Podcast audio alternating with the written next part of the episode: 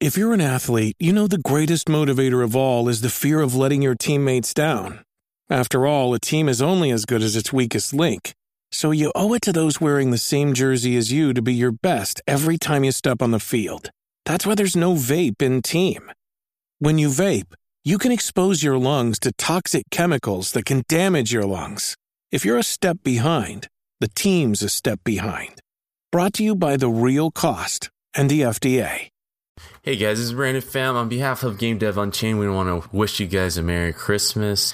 And since this is a season for gifting, we want to remind you guys to enter into our December raffle. This is completely free. All you need to do is just share your favorite episode, share a post on our social media, tag us, and you're entered into the raffle, right? If you're a patron uh, on Patreon, you're automatically enrolled this is a chance for you to win free stuff. We're talking about games that our previous guest has worked on, so please do not miss out. As usual, you can find more information in the link description. Go to our main website, www.gamedevunchained.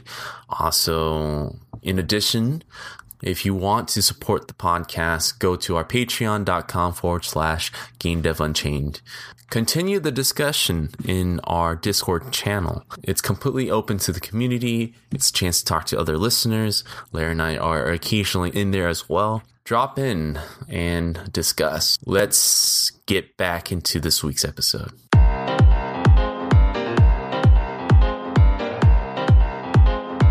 Ladies and gentlemen, boys and girls, this is that podcast about game development. It is Game Dev Unchained, and I'm here, one half of the Game Dev Unchained podcasting team, the number one podcast for video game development stories and lifestyles.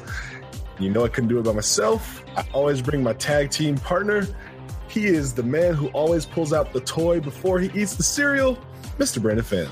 I am one of those guys that love the toys and throw away the cereal. This is Brandon Pham. Welcome to this week's episode. Bring a special guest with me, Michael Rudd. How you doing, Michael? I'm great, thank you, and thank you for letting me join in. Hey, man, thank you for getting up early to do this. yeah, no problem. Yeah, well, where, where, are you joining us from? To let the I'm joining you from uh, Copenhagen, Denmark. Awesome. So this is the part of the podcast we kind of asked our guests uh, a little bit about your background. Uh, tell a little bit of where you came from, where you are now. Just a little preview of who you are. Yeah, if we if we roll really far back in time, I actually have a degree in ceramic and ceramic design. So. I'm normally used to throwing clay and stuff like that. But uh, but at, at at some point I changed to what's called digital design, and then from then on, it has been about creating uh, computer games. Mm-hmm. So, uh, so I joined the industry for more than ten years ago at a small company called Zeitgeist. Mm-hmm. Uh, it was also an indie company, though we ended up being about thirty guys. So it's quite quite a large company. Mm-hmm. And then I've been working at uh, IO Interactive and Kane and Lynch uh, yeah. too. Dog Days as an environment artist and uh, on uh, the newest Hitman for several years as a game designer. and then I started my own project in 2014. so nice.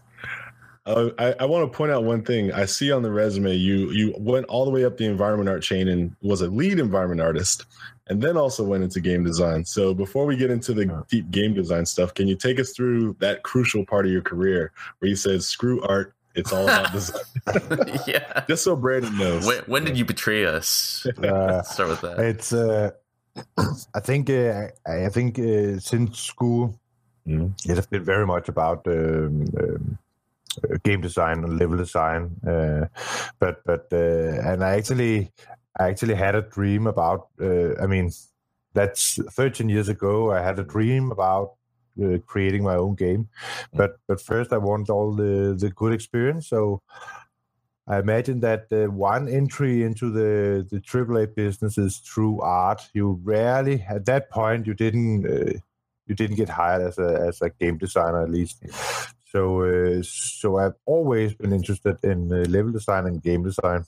Uh, but but uh, art have been my my gateway, so to speak, mm-hmm. and that actually uh, happened at uh, at IO Interactive. Uh, uh, during uh, the Hitman, I was part of a very small incubation group, and uh, there I had my chance to to prove myself as a game designer as well. Mm-hmm. And then I, I made a smooth swap there, and ended up also being a lead game designer on Hitman for a, a shorter period. Mm-hmm. That's, that's a that's a crazy. Uh, to most people out there, like that shift from artist designer is not an easy move. It, it takes a lot more work than you would think. Um, and yeah. we have a lot of listeners out there too, like that would always ask about, you know, they would want to really do one thing, but situations like yourself where uh, entry level designers isn't really a thing. You know, you really have to work hard for it if it is, but mm. rarely someone hires you out of school f- to become a designer. Yeah. And then you always had that in the back of your mind. So what what kind of conscious thing did you do to kind of build up to that opportunity to finally I mean, did you like delay your your colleagues coming in no. or, or something like that you know like what what kind of magic did you pull or opportunities you saw where you finally struck to be uh to make that crossover yeah i mean it's i think uh, these years i think between 2000 and 2010 and up to now i think before in the early days you didn't have titles uh, like mm-hmm. uh, a game designer was not a, specific title. It, it mm-hmm. started to come when when I began in, in the AAA industry, mm. but it was mostly even environment artists and level designers. So they were often mixed in. Uh, so they did both. Uh, both the art and, and the level design. Uh, in the big companies, there was a separation, uh, but but I don't even remember. I think I think also at IO Interactive in the early days, it was the level designer and the game programmers, and and like the team was kind of the collective game designer. So the game designer is the guy keeping track of all the mechanics and making sure that that all the mechanics works well together, right? So. Uh, so it was it was in that period that this this there was a more content uh, um, workflow on, on on that direction. And so what did I do? Well, I when I was I always have an opinion. That's good. So if, if you have a if you want to to be part of something, then you have mm. to engage and and uh, and commit yourself to that.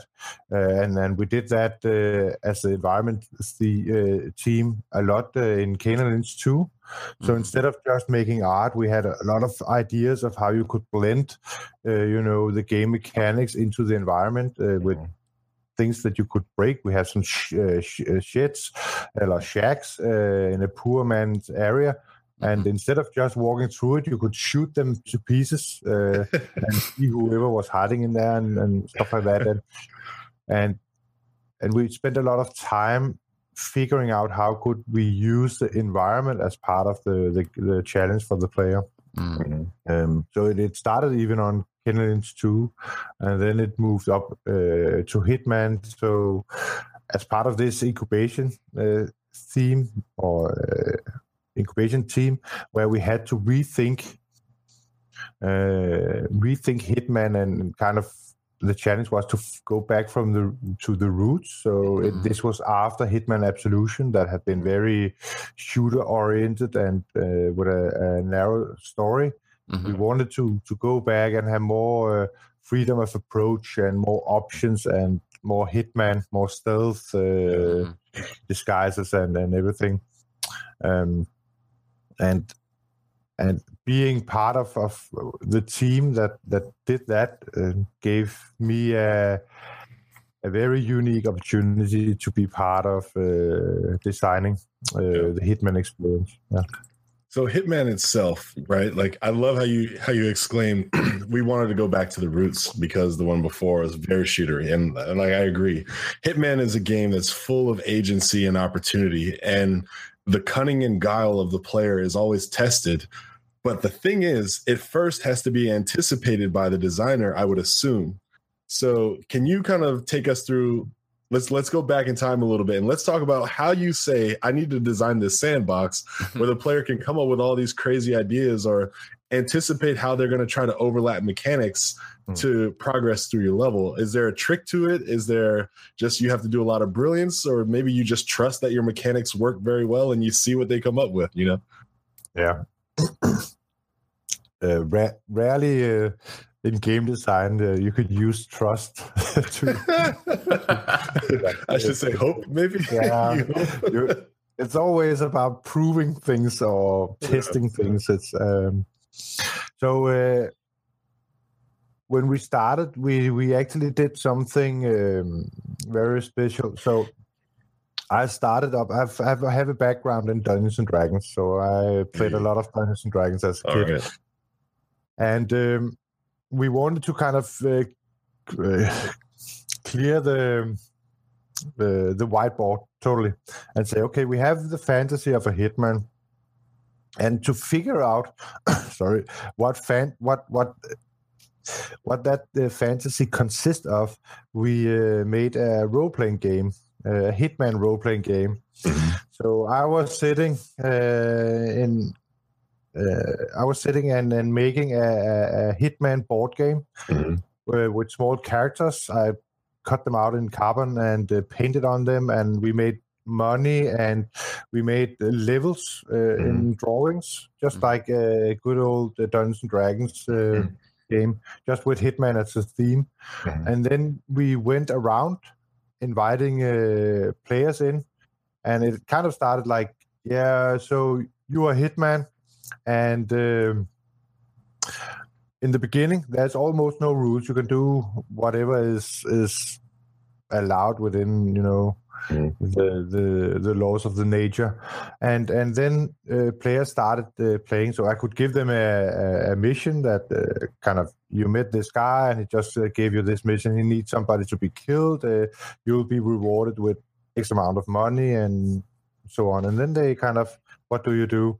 Mhm. and then it was very very open and uh, they approached the target and they killed him in, in different ways. And we made notes uh, on the things they were saying the things they used uh, all the tools and stuff like that. And then we moved forward and and created rules around their their fantasy. It's actually Okay. very much about how how they they defined the the hitman fantasy. And and that means we didn't do much ourselves, but we kind of said we're doing a Hitman game. What is a Hitman doing in people's own mind, right? Yeah. And then we created rules and then uh, around that, and it ended up with. I mean, I had like this huge board game. Um, yeah, as I said, with money and weapons, small pictures of all kinds of weapons uh, Mhm. with silencers, and uh, you have uh, syringes with uh, sedatives, and and I mean, and you could shoot out the cameras and and put small. There was a lot of stuff, and uh, people really liked all the you know all the the, the small technology that could Mhm. help you uh, being a modern hitman Yeah. and uh, i went even uh, to um, san francisco to to try uh, playing this game uh, with some uh, some us citizens so to speak because they just have a, a little bit different mindset uh, than the danish Yeah, yeah. so, uh, for example, they expected people to have guns all around. So uh, there was uh, cases where you have uh, you, you you break into a house and and he said, uh, "Yeah, I'm going to look for the gun." What gun? yeah, yeah, he probably have a gun. Okay, yes, but uh, then you start looking and stuff like that. And uh, the With such they- confidence, the not- gun. Yeah, It's the gun in the dresser, of course. yeah, exactly. Third So one from the um, bottom. And when they got out on the street, they were always like, uh, "Okay, I'm gonna grab the car," and uh, it was like, "Ah, but but uh, we didn't imagine Hitman to ride in a car, so we have made a system with public transport, but mm, that was not really popular. so uh, so on, on that regard, we had to okay, we have to figure out how to Hitman if he needs to tran- be transported from one street to another. How do how do we do that unless you want to steal a car and then we we move into the grand theft auto and universe and stuff like that. So Yeah, so it's it's very much about you know the design is very much about touching about uh, around people's fantasy, trying to confirm like the rules around that, and and give people the freedom that they need to express themselves, so to say. Yeah, man. I just I remember some memories in that game where I would say like, "Oh, if I take this uniform, I can sneak by these guys," or "Oh, I know he's going to take a break and walk out of the room," or uh, I think one recently there's a guy playing golf on a patio and you could give him an exploding golf ball and just sit back and watch him kill himself. You know, like stuff like that is just little touches of genius. Uh, my question for you though is did your publisher ever walk in and catch you guys doing the paper dolls you know?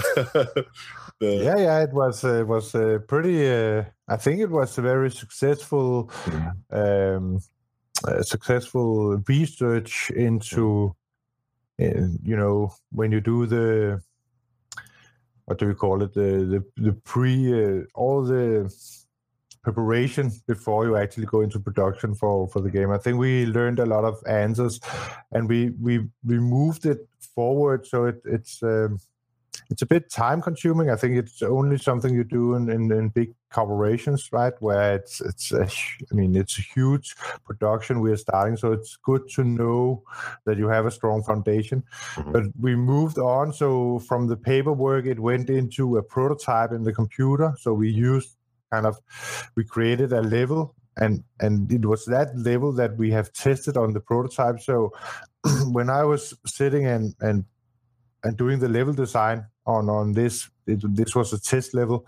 When we did the level design i already knew from you know 10 uh, or 20 playthroughs what people would do when they arrive to certain areas uh, if they would uh, go turn off the light here and, and stuff like that. So it, it it was a very very transparent way of working because normally for example if you do a level design of of a hitman level you'll create all the buildings and and you know the level patterns and you put in the game mechanics and you put in the ai and then you will test it. And then uh, people will run around in you know in, in gray boxes but at this uh, this stage i had already tested the level uh, with a lot of playthroughs. So it might be as a board game but you still have a huge understanding of what is going on in the mind of the player even before they are setting their foot into the into the level. So so when you put it into the computer, it's very much about where do the, the player look, how much it's in his uh, um, in his view, uh, and and stuff like that, and what can he hear.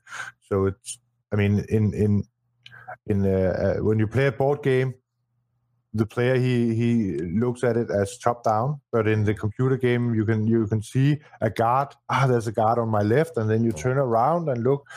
And then on the right you see oh there's a window. And then you go and climb in and you forget everything about the guy the guard just a few meters away right? So it's very much about what's in what do people remember when when they're playing the, the computer game mm. so my last question on the hitman mechanics i'll ask is and it's it's it's kind of bringing it back a little bit to a question I asked earlier, but I'm asking it with a little bit of seasoning on it this time.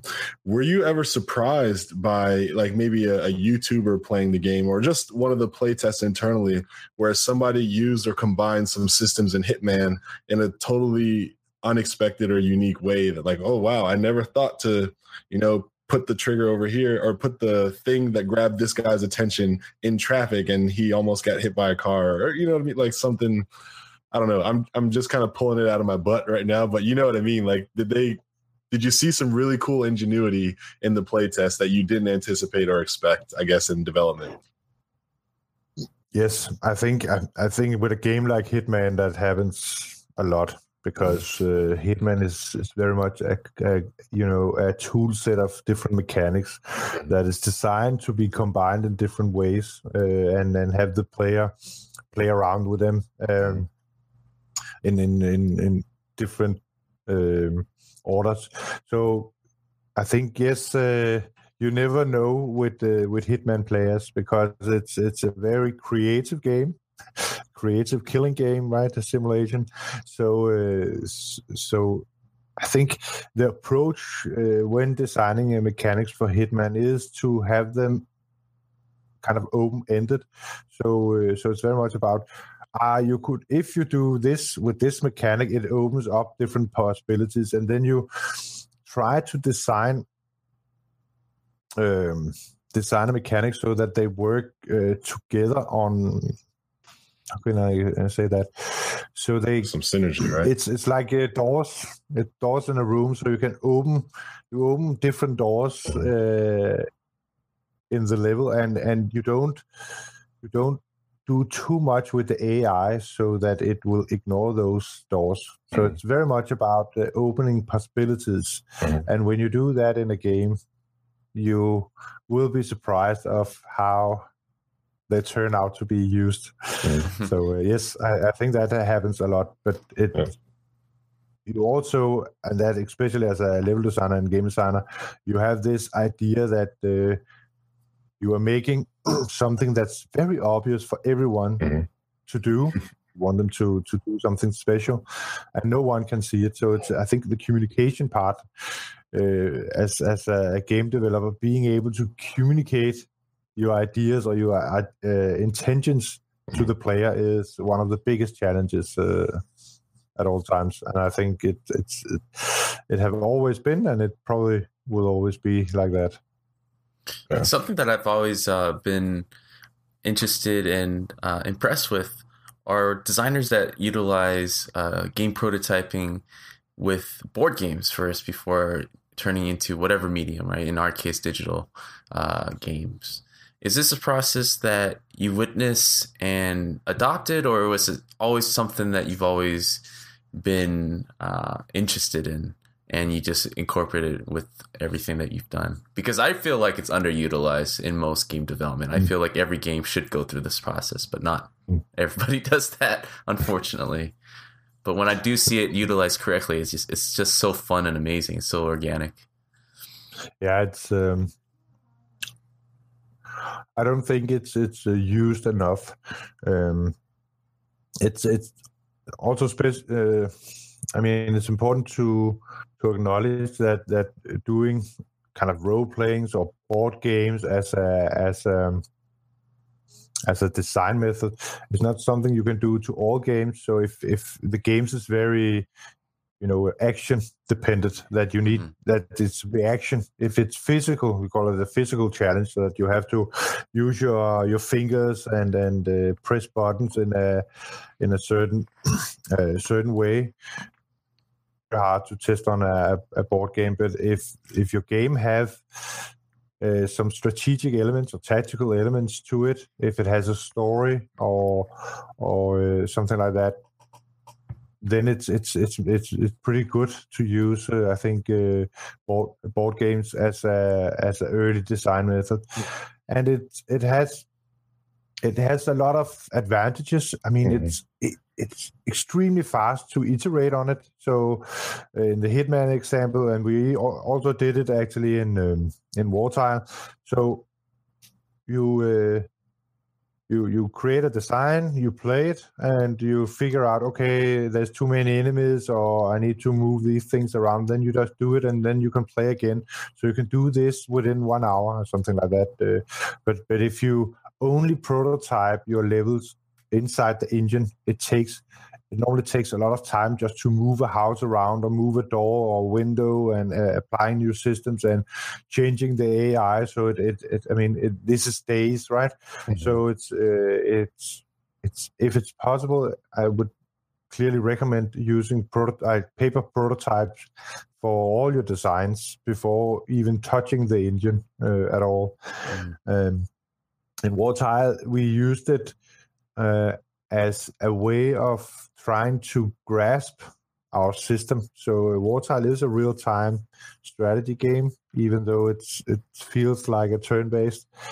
Uh, and and when we started figuring out those mechanics, we we did a, a board game, and we could clearly see that we would have some challenges uh, with mm. the animations when there was a lot of enemies at the board at the same time and stuff mm. like that. So um, yeah, I can only recommend uh, designers to use uh, board games or paper designs uh, before they start doing anything in the engine, and uh, it goes through all all type of features. I think. If you're doing a shop then make it on paper and trying to you know move all the different pieces around and you press the buttons and just do all the designs on, on paper and have it work there and then you move it into the computer well it's a, a perfect time for a segue so before we dig deep into Wartile and talk about what you're what you guys are up to now I actually have designed a game that I would like you to play. It's a very quick game. I think it's really fun, and we're going to play it on the podcast. Do you want to give it a shot? Yeah. No okay. so this game is called the Fast Five. How it works is I'm going to ask you five rapid fire questions, and I'm simply looking for five rapid fire answers. Should you successfully complete that challenge, you get to ask next week's guest a very pertinent game development question and okay. no killings. This is uh it's all in good fun. So you can put the piano wire down. all right. Question number one for you, sir. What is your favorite card game? Oh, it was a fast answer. I would I would put Hearthstone in, uh, even though it's I don't know if it's a card game. That's, that counts. But that I don't play poker, so uh, all right, shout out to Blizzard within the Hearthstone team. Question number two What's the first computer game that you played? Uh, how can I remember that? I mean, that was back in the Commodore uh, 64. The first one probably some uh, one of these Olympic games where you have to, you know, tap the joy joystick to run, like Windows OL or something like that. It would be in, in that category. I, I played a similar game back in my day as well. Uh, question number three: What's the most fun thing that you've ever done in life?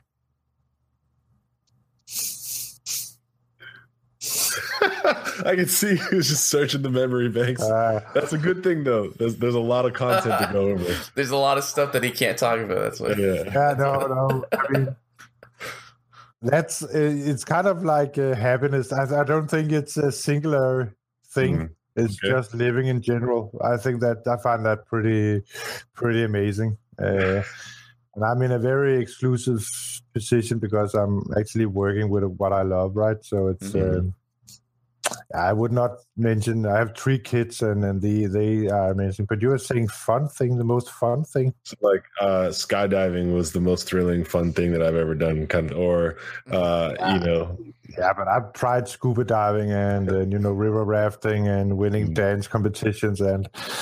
Oh, so you got a lot to pull from, yeah. Yeah, I don't week. know what was most fun, but uh, yeah, you can be with your friends, right? And you can have a, a great time, right? So it's, it's I don't know. Yeah. It's right. just living. That's pretty fun, I think. But that's if that's your answer, man. That's a pretty damn good answer. That's a, I'm jealous of that answer because I would have said one thing He's like, Larry, everything I've done is the everything, most fun yeah. thing. like so much after I wake up, life. before I sleep. Yeah. That's, that's uh, question number four. If you could be one game character for a day, who would it be?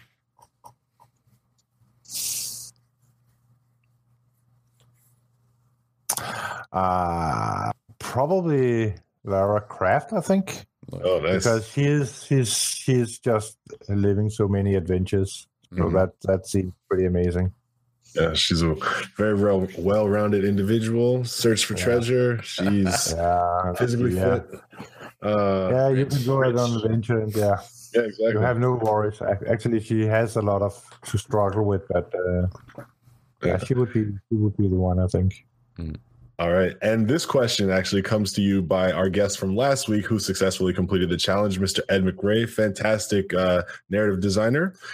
He asks you if you had to choose between keeping your most beautiful narrative moment or your mechanical moment, which one has to go? Uh, that would be, in my case, the narrative moment. Hey get this dialogue out of here. yeah, and I mean, but that's a curse, I think, because it, you can even when you look at at uh, at Wartile, for example, and I have a background as you know a core game designer, mm-hmm. and and in, in at IO Interactive, it was always we need to get the mechanics working before we write the story. We need the mechanics and we need the me- mechanics, and and then you have the other department saying we need the story, and they build the story and they build like uh, special setups and and you name it, and, and then afterwards we came in and okay, how are we going to design mechanics around you know this event or this this uh, this narrative. And so it's a it's constant struggle about you know having a great narrative and and and great mechanics. And in wartile i've been like going straight in with a lot of mechanics. Ah they need to work. The timing needs to be right. And you know it needs to to have the right flow and the right uh, challenge. And and and today i think one of the the things that we are really missing in in wartile to to really be be really good is is mm-hmm. the narrative. We we still need a good story that can engage the player and and mm-hmm. and get the player to like uh, you know uh, be in love with the universe and and and, and see that as a as a motivation to progress.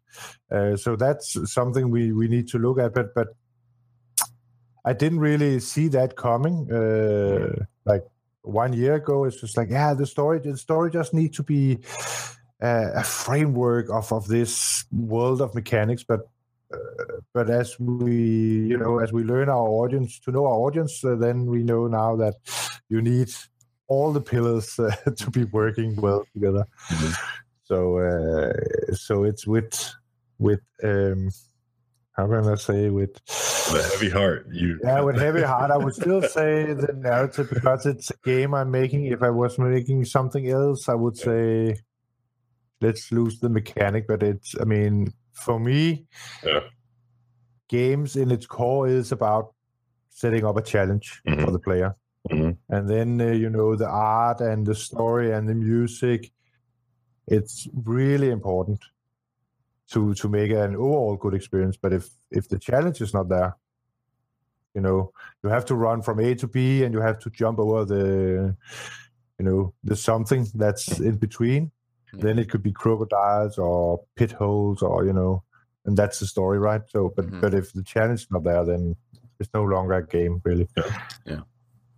Man, well, I will say this: it's definitely not the first place time, but you completed you completed the challenge, and so you get the same reward. You get to ask a question to our next week's guest. So, Mr. Jacobson, I would appreciate it if you could throw at me a very decent game development or game related question. Yeah. And I do this without uh, having time to think. Yeah. um, um, okay. Uh, I don't know actually how to formulate it, but it is very much about uh, killing your darlings, right? Mm-hmm. Um, so so imagine that uh, it's, it's something about that if you have a a really great game idea or are in love with it, let's just call it a game mechanic. Mm. Uh, but but you have your audience not understanding it or appreciate it. Would you then, for the the sake of your creative art, let's call it that, keep it, or would you uh, throw it away to be more uh, casual, so to speak? Yeah. Do you understand that question? Uh, so you're saying you've created something in your game and you really appreciate it. You think that it's a very dynamic experience, but it's not really landing well with the customers. So do you it's, keep it or do you, you know, throw it to the wayside so that the customers can enjoy the experience better. Yeah, it's it's kind of like uh, you have the fast lane uh, where everybody's moving, and yeah. then you have created something special, but it keeps like uh, being opposed. Yeah, and then uh, okay, do you just like throw that away, and then you might lose the, what's making your game stand out or make it, you know, can be unique, and then you have to go in and do the same as everyone else. Okay, that's fair. I, I believe I might reword it a little bit for uh, the yeah, sake yeah, of the pace, but yeah, I can do that. Thank you very much. This is uh that was good. Yeah. So Well- now let's get to the real meat. Oh, go ahead, Brandon. Well, this is the perfect time, Oh, right? Um, so we talked about your experience at IO Interactive, uh, and then moving on. So that transition and making that jump is always scary. Uh, from a super stable job to a you know jumping into the abyss, right? So how was that transition at that point in your career? And what Um, finally made you uh, make that decision? Uh, that's okay. I think that's uh, IO. The last years I was there, uh, IO went through some very drastical changes.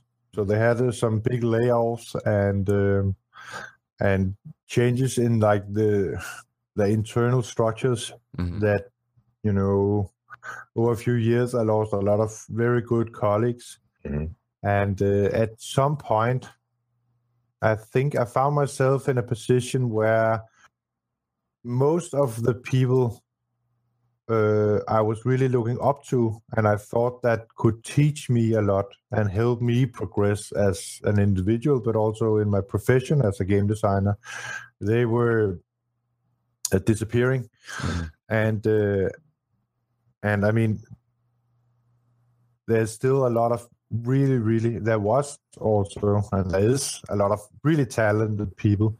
Um, but you know, when there's a lot of uh, changes, um, you you kind of and you lose your colleagues. You also lose your ethos, and you have to have to build up your reputation again and again and again. And Mm, and I think I suddenly found out that uh, I was in a position where everything I've been struggling for, you know, changing the way we design games and the way we think of gameplay and mechanics, uh, it was kind of lost, and I had to start again explaining or or, or showing it to new people. Uh, I just I kind of realized that I was not no longer progressing. I was not evolving myself, but I was in a constant struggling to help the company evolve. So they they were and they are still really really talented, but at, but at, at that time I didn't see how I didn't see how that could be a place for me the next few years. And at that time, I'd also been working on Hitman for three years, and I think that would be one to two years before it would actually release. mhm. And um, I think it was, yeah, it's time for me to try something different. And it was, it had always been my my goal to start up my own company or not the company, but to create my own game or be Yeah. part of a small core creating a game. And uh, it was it was a great time to do that. It was just felt like uh, it's now. So um, yeah, so I resigned at IO and started up a Playwood project. Uh, not knowing that my wife would announce uh, two months later that she was pregnant with our third child. So that was that was a hard transition. you know what? That's um, just motivation to do well. It's like, Yeah, well, that's uh, this game has to work. yeah, exactly. no, I, mean, yeah, Larry and I can definitely relate to that. Like, I've been um, at a couple AAA places, and you know, when you start to go into the industry, uh, I think your your desire to work at huge companies, work on a huge game, that's the first thing you want to do. Right? It's like, oh yeah, of course, the, the glory is there, so I'm gonna go there. And then once you get there, things don't work out as well. You, you just see your friends starting to disappear, and it gets pretty lonely because now you're the old guy. You're the old guy at the studio, and then now you have to prove yourself to the new guys. Like, motherfucker, I've been here for this long. So I that's happened at least. I would say, uh, f- at least personally for me, like three different companies, like three big companies, where I was um, in that uh, a part of that turnover period, right? The and it, the progression was definitely not by design. Where you know the first company, I stayed a little longer than I thought. Than I, you know, in retrospect, that I should have, right? And then the second one, you know, I, I left like as you know a little after people were starting to leave and then the first one is like i left before anyone left and that was me learning as a veteran yeah. what you Yeah. know the time the was. key indicators. yeah key indicators were shooting off so um yeah i mean Yeah. it, it uh i can definitely relate to what you're saying it's like um I mean, you know it not everyone can be choosers as such, but I think it's it's really important that whenever you get up in the morning, it's it's like you are looking forward to what you're going to spend your day on because you know you don't know how many days you have, and and and I mean, it's just important that you constantly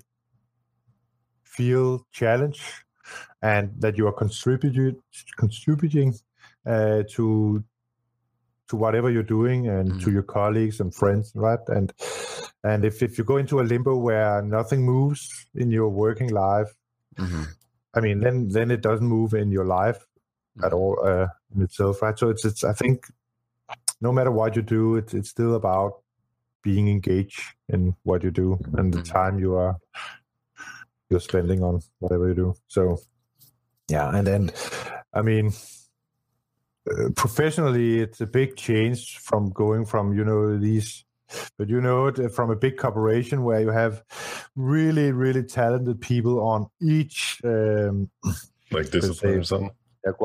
each discipline. Yeah, so you have like really good animators, uh, good programmers, you have uh, uh, good art, um, art designers, and everything. And then you go in to do something by yourself. And in the beginning, it was just me sitting drawing. Ah, what should I make? I didn't even have an idea of what kind of game I would make. Right. I must say, I maybe left a bit too early. I could have waited half a year or something like that, so that I at least had something to that was the start first working month just pondering on. Uh, so, um, Yes. I mean, Well, let's explore the early development of, uh, excuse me, Wartile because it looks fantastic. I'm a big fan of any sort of tabletop game, even if it's digital. That's even better because I can pay sixty bucks and then I get the whole army kind of thing. So I, I'm a big fan of where you're going with the game. But let's go back to those early drawings. And yes, the pressure of the baby is on the way. You've quit your job and you're burning finances. How many ideas did you go through before you settled in on this one? And what was it about this one that made you pick it? Um, I think, uh, I think, yeah, Wartile have changed. Uh, not in it, its core, but uh, in its it, the way it plays and looks and stuff like that uh, since the beginning. So I had I don't remember how many sketches I did, uh, but I had a lot of different ideas. But but I just started with with one simple idea, and that was to to make a you know this living, breathing tabletop game or the feeling of playing with miniatures. That was that was actually that was the the directional star. Um, because I was just imagining as a kid, I was playing, uh, was playing like a lot of other kids with miniature figures and stuff like that, and they go like, "Eh, "I'm gonna pin you," and then uh, they go like this, and then you pick up a third one, and ah, they fight, and and this this notion, you know, as a child, it's no problem. You have all the fantasy, and and you make the sounds and stuff like that. Ah, and I was thinking, oh, I just love that time. I just I, I would love I could do that again uh, now with my kids, but even with my kids, I can I can like do it in five to ten minutes, and I get like ah all dizzy and then uh, tired in my head, like going uh, playing like this, and they can do it for hours. And I said I was thinking that you, you know even as grown-ups we really love to play. Uh, but but maybe if the computer did all the hard work you know all the animations and the talking and uh, you know the interaction and there was a system uh, built around it but you still feel like you are moving pieces around like oh and then they fight like this battle chess in star wars. So so i think that was that was the idea um, to begin with and then we started uh, working on it and and made it this uh, cooldown based we had a lot of different versions uh, going on that that gave you a different flow um, and we had i mean the, the first battle board uh, the, the actual uh, the first battle board we did had tiles, and then we moved away from tiles and had like landscapes and stuff like that. But then we moved back to tiles because it just it just help you yeah. Imagine the world and ah, I can move. These are the these are the places I can stand. It was yeah. communicating yeah. very well, and and then suddenly we start cutting the the boards up uh, like in these small tabletop dioramas, and uh, I mean things just progress. Uh, and we started to get cards in the bottom. You know, you have godly cards and you have ability cards, and you also have pickups and and stuff like that. So, at some point in the development, and then this is it's in in game design. I think it's very rarely that you uh, make a, a game design document, and then that's going to be the game. I haven't heard about it. Haven't ever. It's uh, you have an idea, you try to flesh it out. You do your paper prototype. You go and put it in the engine. You think it works. You get people to play it. It doesn't work. It doesn't communicate. You go back and design it again, and next time it works a little bit better, and then you go back and it's you know it's a constant it's a constant iteration of your previous idea and it, it just keeps going on uh, it feels like you are never moving on but but i mean when i'm sitting today and looking at the prototypes we had just like one year ago or two years ago i'm thinking oh it's amazing oh we have done so much i i don't believe it like it's it's it's a you know it's a baby growing right and evolving and suddenly it can speak and it can make sounds and uh, it can communicate and people having a good time to play it right being fairly close to our final release. I think mm. There's still a lot of stuff we can do better um, when we get the feedback from our audience, uh, and when we read reviews, and when we see people play the game. It's like, ah, okay, can they see uh, that if they do this and this and or, so it's it's. I mean, the level of polishing is just keep uh, each other. So, um, but um, I actually forgot the the first question because now I'm just. Uh... well, I was just saying, what was it about this idea that made that you oh, yeah, made yeah. it like, yep, that's it. Yeah, it was it was definitely the the childhood memories stuff mm like that. I mean, to get that that feeling mm that flowing that you you you play with these miniature figurines. So let me ask you this: It says right now PC and Mac uh, and tablets may be on the way in the future, but have you ever thought about what a VR or an AR version of this experience could do for you? Yeah, that to me we is like thought a lot about it. Yeah, it it, it, looks like a really good like look. It it seems like a really good idea. Mm. Um, so currently we are just polishing up the game for the final uh, PC release, and we started uh, porting the game to consoles. Um, and uh, the tablet is something that we'll just wait a little bit about. Mm-hmm. Team I had to say we were like in-house three guys, mm-hmm. and then we have uh, four uh, freelancers that that works on and off. Mm-hmm. So it's I mean when we do the porting, it's a few months it's it's it's gonna take us. So uh, so the PC and consoles is our first uh, focus. Mm-hmm. Um, we have talked a lot about uh, VR. We have not tried AR, but we tried a little bit uh, VR. And I think the moment we have uh, you know the control set uh, and we have we know the amount of resources and time it's gonna take into the the console market, then we are better geared to look at at uh, VR and AR. I totally agree that it it, it could prove to be uh, a great option. I mean, it's what's not to like about you know uh, battleboard dioramas in, in virtual reality or something like that. So, but it's not something that we active are doing as of yet. Mm. Awesome if there was maybe one or two major mechanics that you know Wartile has it kind of differentiates the offering from other you know miniature tabletop type fantasy computer experiences. I guess where would you put your money and say these are the two differentiating factors that make our game a unique offering? Um, the art style would be one. Mhm. Uh, I'll give you that one for sure. Uh, I haven't seen uh, other. I mean, we have different, definitely uh, sources of inspiration. I think that that, that we could put uh, put in the same category. Uh, but but it's. I mean, when we take a screenshot and post it, it's it's very unique. You. Uh, Nobody should sit and think, okay, what game is, is that? This or this or this or or that? It, it's it's. I mean, we we are the only one doing these diorama battle boards to that degree that that uh, that it have right now. So I, I would definitely uh, say the art style is one, and then we have the cooldown based mechanic, which um,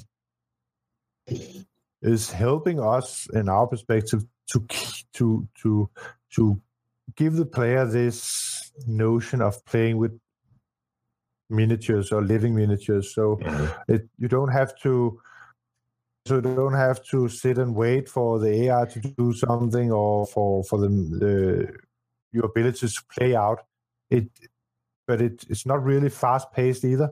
So it, it's still like you have you're you're grabbing your figurines and moving them into the battle and they fight and you move them out again and you play a card and everything is is alive when you do it. You have Mhm. to monitor your your figurines, but it it's it's still different because you don't you don't pick up a figurine and say, hey, you have to go up in that corner, and the other figurine goes up in that corner, and then they go by themselves. You have to constantly pick them up and move them uh, small steps at a time, and and attend to their abilities and and and everything. So so that mechanic or that that game design is also very unique. I have not seen that in other games as well. Mhm. Well, you nailed it, man. That's right on the head. That's definitely a feature of your game that I would say makes it stand out for sure. And the art is fantastic. Like while scrubbing through the page, the tiles look really good. You know, each individual tile, the figurines, you know. Uh, so this looks awesome. This looks awesome.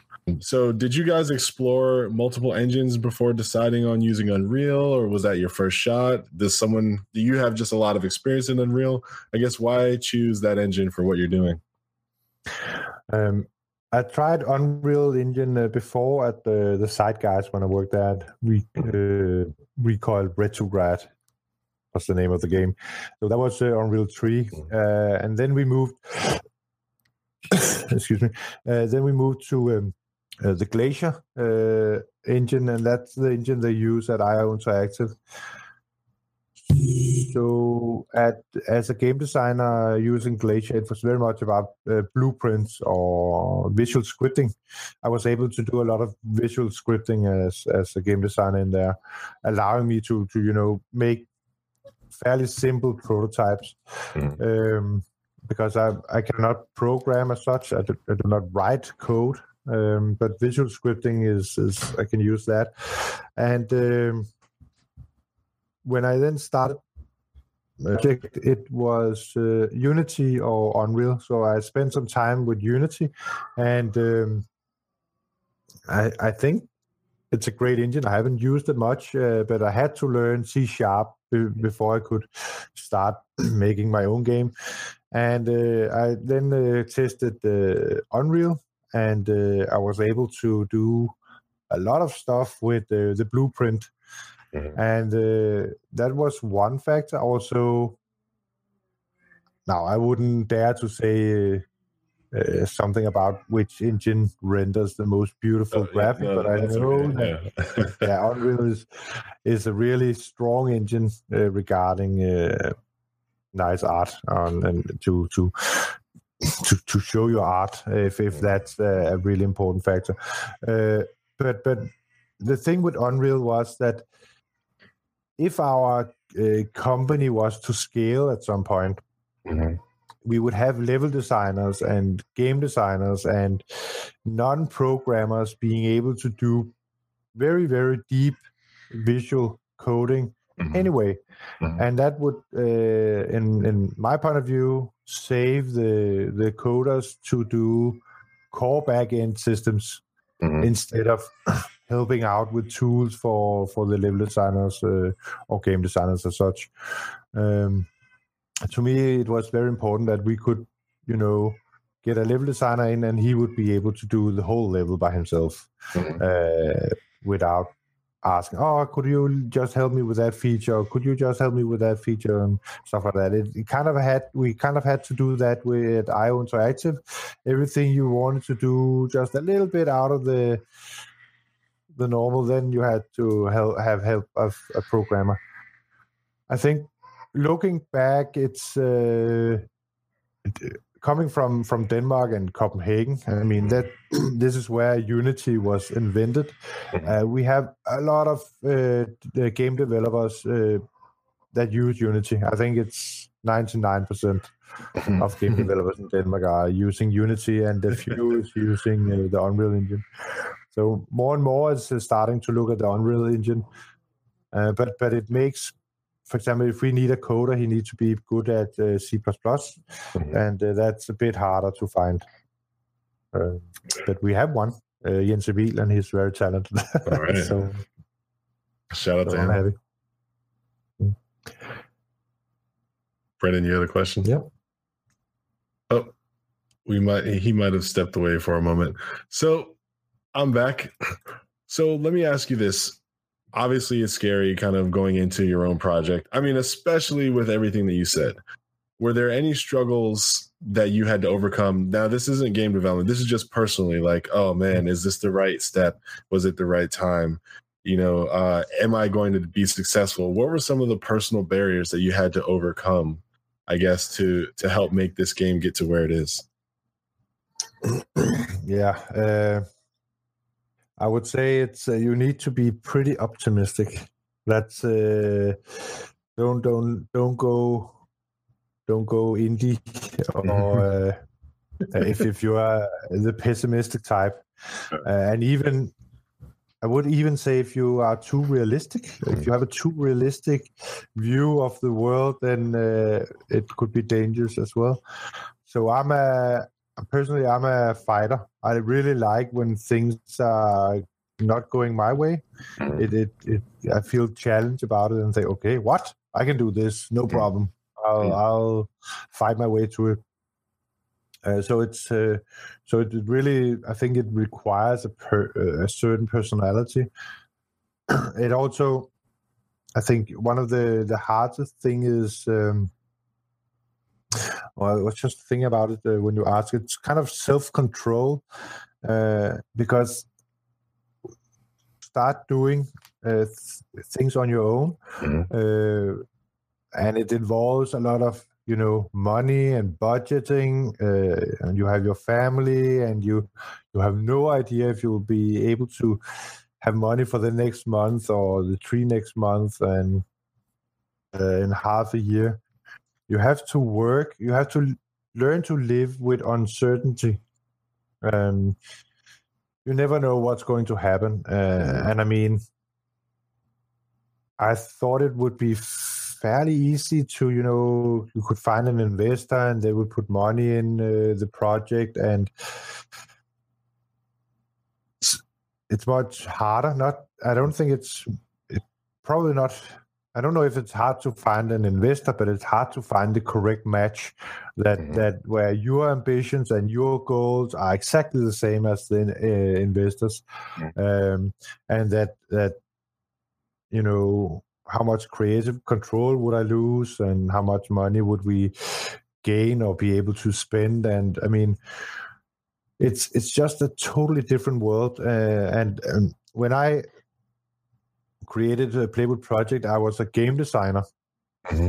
creating a company and i think that's also really important to know that that that making i mean when you start your own uh, game development company it's it's this is only 30% of what you will be doing. You will be also handling budgets and mm-hmm. employees. Um, you know talking to investors you'll do marketing. You you have you have to do so much that is not about game development. And i think that's something that surprised me and probably was the hardest deal uh, hardest part to deal with uh, because you're not prepared, you're not educated, and you have to learn as you go on, right? Um, so now uh, I've I've learned a lot. I still have lots to learn, uh, both in, in gameplay and in, in in, in running a business. Um, but uh, but I mean, you need you you you need a strong stomach, and don't panic. I mean, I think the first year I had lots of nights where I could not sleep uh, because I mm. was worrying about all kind of stuff. But I've learned to control my mind, mm-hmm. and then try to if I can't do anything about it, just clean out, get some sleep, deal with it tomorrow, and stuff like that. Yeah. I just have one question. I mean that was a perfect ending, but I just have one question because I am a family guy myself. I have a wife and two kids. Yeah. And you know, going into indie is uh, well, the word uncertainty is something you got to be comfortable with, but it's definitely not the sexiest word to pitch to the wife, right? So, what what kind of advice would you have for family guys? Um, because people assume that when people go indie, that uh, they look a lot like Larry, right? but there are a lot of you know indie guys who are family guys as well, right? So, what advice would you have for those guys that are thinking about it, but uh, because of the instability, the uncertainty, it scares them a bit? Like, what yeah. what would you say to those um, if they really want to do it?